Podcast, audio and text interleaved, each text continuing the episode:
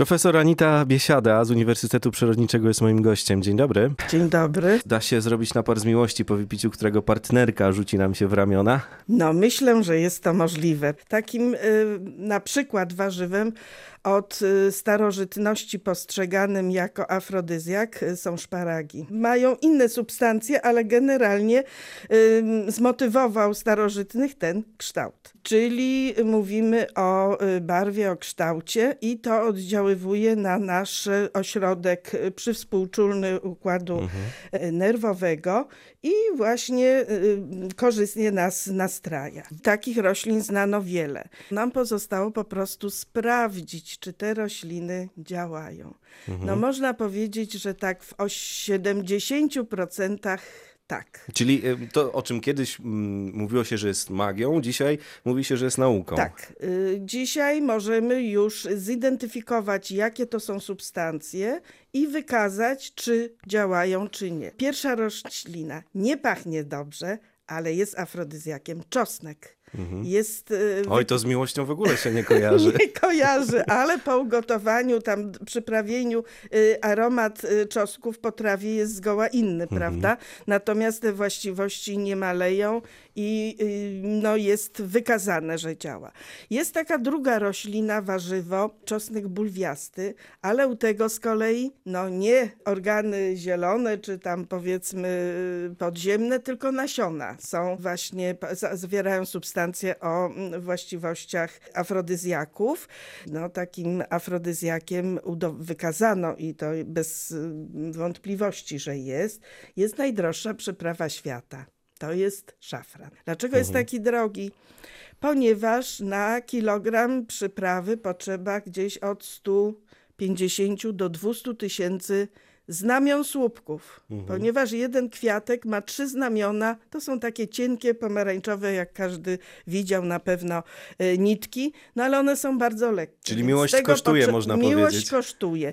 My w ogóle o szafranie często zapominamy. To jest nasza przyprawa staropolska. Jest powiedzenie, dużo stosowano, szafranno e, i korzenno mościa panno. Natomiast w chwili obecnej mamy e, roślinę zastępczą, która daje nam ten sam barw, barwnik, również ma cenione właściwości lecznicze, ale akurat nie te kurkumę. No i oczywiście no, od y, naszych dawnych czasów, pewnie od piastowskich y, lubczyk, wraca do łaski jako przyprawa, bo przez długi czas jakoś no, zapomnieliśmy o nim.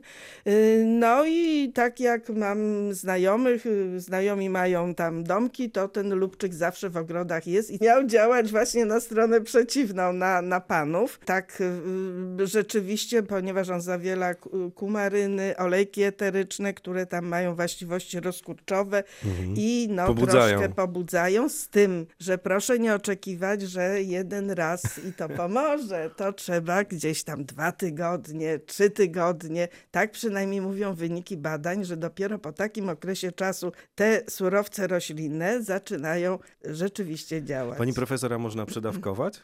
No z lubczykiem myślę, że nie o ile nie jesteśmy uczuleni. Są rośliny, które no nie tylko, że możemy przedawkować, ale mogą mieć efekt, no koń, nawet kończy się to zejściem, z tym, że no nie są to rośliny z naszych pól i lasów w większości.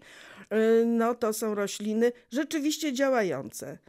Taką rośliną jest jochimba lekarska, jest to raczej wydawane na receptę. Przy przekroczeniu mhm. dawki mogą być problemy zdrowotne, nawet kończące się śmiercią.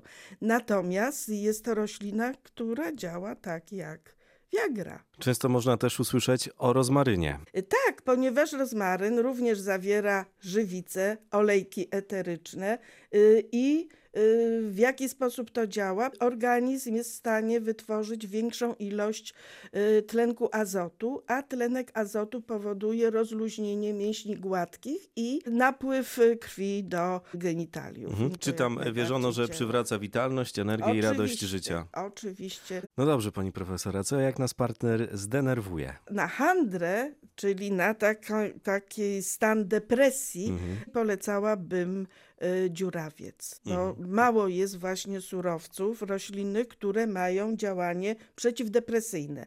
Kolendra jest ciekawą rośliną, ponieważ ma dwa rodzaje e, surowców, czyli dwie przyprawy. E, Ta przyjemniej pachnąca przyprawa to są nasiona. Y, No my możemy skojarzyć na przykład y, z kiełbasą krakowską, bo do dzisiaj sprawdzałam, jest y, przyprawiana kolendrą. No i tym, że jest surowcem do wyrobu perfum, ponieważ zawiera dużo linalolu, takiego składnika chętnie wykorzystywanego w perfumiarstwie. Natomiast liście, no to okazuje się, że zgoła jest ukochaną przyprawą Polaków, co mnie bardzo zaskakuje, bo jednak ten zapach, aromat jest specyficzny. Mhm, to, to fakt. Tym niemniej no, świetnie się komponuje w potrawach i no też na tej samej zasadzie co lubczyk i rozmaryn y, może oddziaływać. No dobrze, a jak zajrzymy do historii, to mamy też opisy kobiet, które dawniej przez kilka dni nosiły pod pachą jabłko, a potem dawały je swojemu wybrankowi. Dlaczego?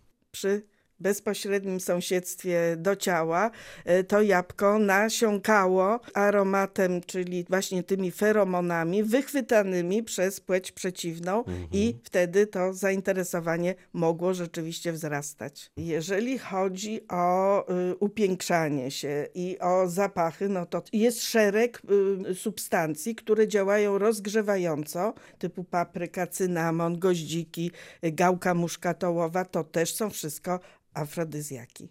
A z tym łączeniem to jak jest, jeśli chodzi o te właśnie wszystkie mm, medykamenty? Jest szereg y, mieszanek, czyli możemy robić na przykład nalewki i dodawać y, różne zioła.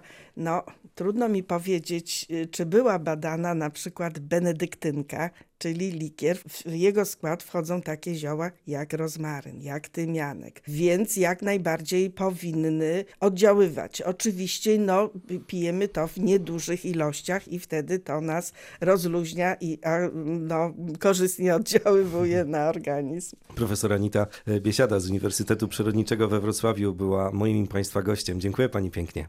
Dziękuję bardzo.